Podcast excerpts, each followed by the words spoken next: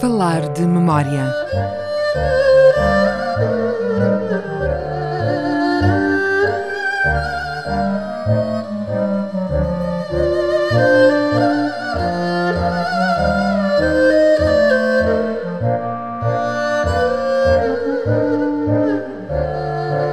Viva, sejam bem-vindos falar de memória, sempre com João Guedes. Esta semana recordamos Arquimínio Rodrigues da Costa. Faleceu há quatro dias, aos 92 anos de idade, na terra natal, a Ilha do Pico, nos Açores.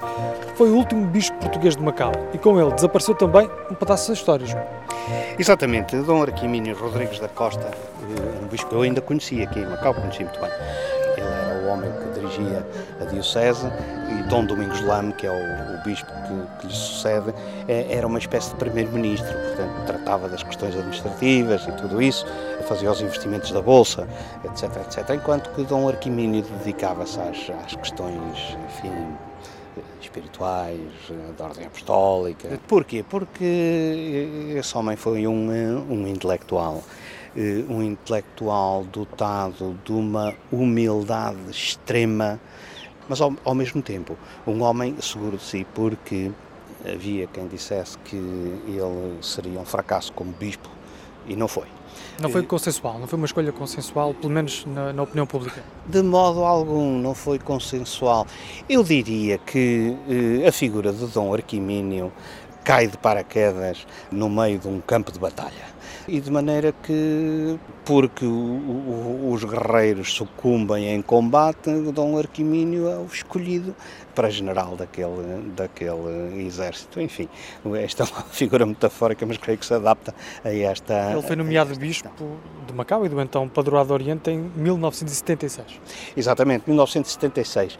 Não podemos esquecer que Dom Arquimínio é um homem que no interior da, da Igreja Católica é já uma figura eh, pujante, pujante pela sua intelectualidade, porque é um homem que domina o cantonense e o, e o mandarim de tal forma que faz sermões em cantonense e em mandarim, portanto era um homem que sabia profundamente chinês. Ele, ele estava em Macau há muito tempo, ele veio para aqui em tenra idade. Exatamente, ele vem do Pico, da Ilha do Pico, com mais dois ou três companheiros, para Macau para frequentar o seminário. seminário. de São José. Ora, isso era uma, uma coisa que aconteceu até ao encerramento do seminário, em 1966, na sequência do 1, 2, 3. Terá sido também essa a história do padre Manuel Teixeira, por exemplo? Todos eles eram, Todos eles. vieram crianças que eram escolhidas nos Açores, pelo Seminário de Angra, e em Portugal, na, na continental, em Freixo de Espada Cinta que eram desses dois pontos de Portugal que vinham os missionários para o Extremo Oriente. Portanto, podemos dizer que todos, ou pelo menos 99,99% ,99 dos missionários eh, portugueses que aqui estão, ou são dos Açores, ou são de Freixo de Espada Cinta. Dom Arquimínio eh, não é exceção, vem para cá nessa altura, revela dotes, é um bom estudante, ele depois imerge também na música a, a, a, do tempo dele, com o, padre Áureo de Castro, o, o, padre Schmidt, que era um alemão, missionário alemão que cá estava, são homens da música, cultivam a música e, curiosamente, eh, Dom Arquimínio salienta-se também nesse aspecto. Só que a sua humildade faz com que a sua obra, que é parece-me importante, porque eu não o conheço. Permaneça discreta. Exatamente, muito discreta, desconhecida, inédita, de vez em quando é tocada eh, nas igrejas, mas ninguém a refere e, e portanto, eh, ele, ele acaba por ser conhecido como o Bispo de Macau. E ele surge de uma conjuntura muito particular. Não, não podemos esquecer que em 1966, quando se dá o 1, 2, 3, o governo português capitula, o, o general Nobre de Carvalho assina o que se chama a rendição na Associação Comercial. As desculpas Exato. do sucedido que motivou um, dois, três, os tumultos. Exatamente. Em plena Revolução Cultural. Exatamente, mas há uma, uma, uma coisa de que não se fala, é da Igreja.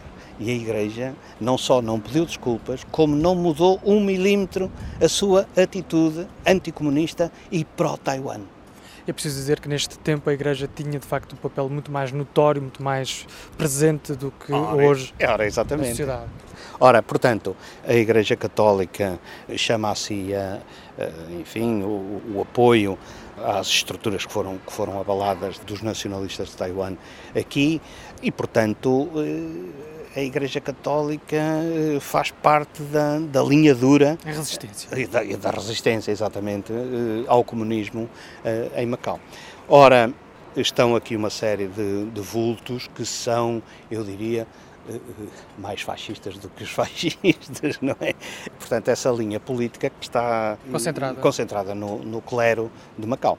Padre Videira Pires, bem conhecido, Padre Massa, próprio Padre Teixeira, todos da União Nacional, portanto, todos eh, pró-Comitang, pró-Partido Nacionalista, e o Bispo Dom Arquimínio, nessa conjuntura, é um homem equidistante. Equidistante porque ele está mais preocupado com eh, a pastoral da Igreja, com o, o, seu, o seu ofício de missionário, do que propriamente com a, com a, com a parte política. temporal. Digamos. Exatamente. Mais preocupado com a espiritualidade. Exatamente. Portanto, havia aqui um padre que, segundo parece, seria o natural sucessor do bispo resignatário, que seria o padre Augusto Massa, também de Freixo de Espada-Cinta.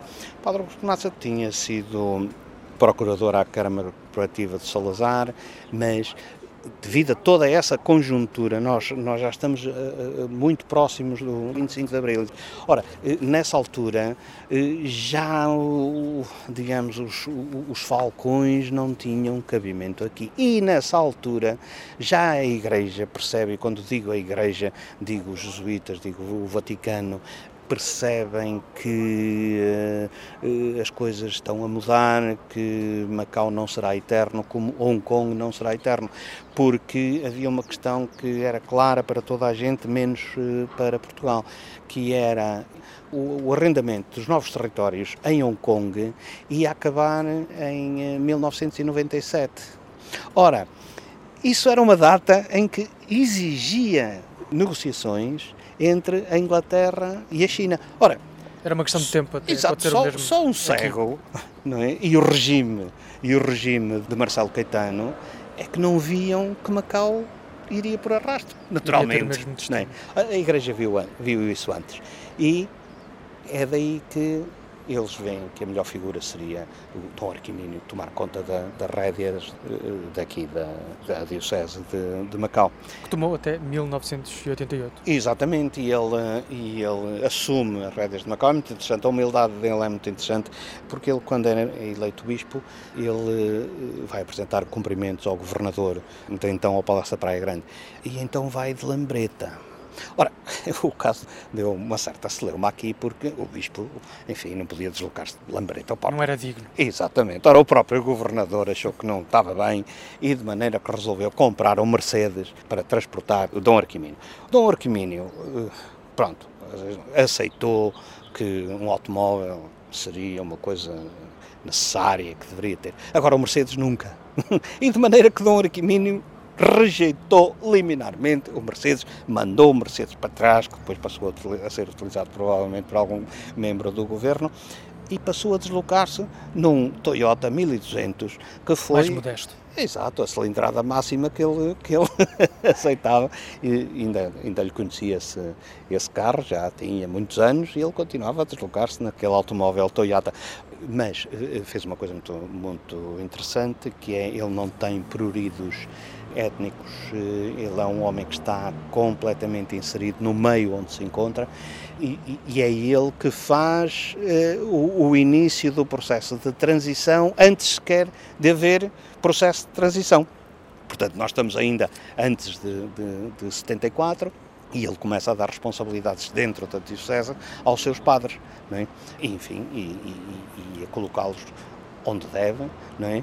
Eh, muitas vezes em detrimento dos missionários eh, portugueses eh, que aqui estavam e que, na, altura, os missionários pertencentes à, à, Diocese eram funcionários públicos, eles recebiam um, um ordenado e, portanto, Dom Arquimino viu que isso teria que se alterar e, portanto, é ele que dá o arranque que facilita grandemente a vida ao seu sucessor, Dom Domingos Lame, que depois toma, então, já como chinês, ao primeiro bispo chinês, eh, a tomar as rédeas da diocese. Em 1988. E assim recordamos, Arquimínio da Costa foi o último bispo português de Macau, faleceu há quatro dias, tinha 92 anos. Obrigado, João, até para a semana. Obrigado, Hugo.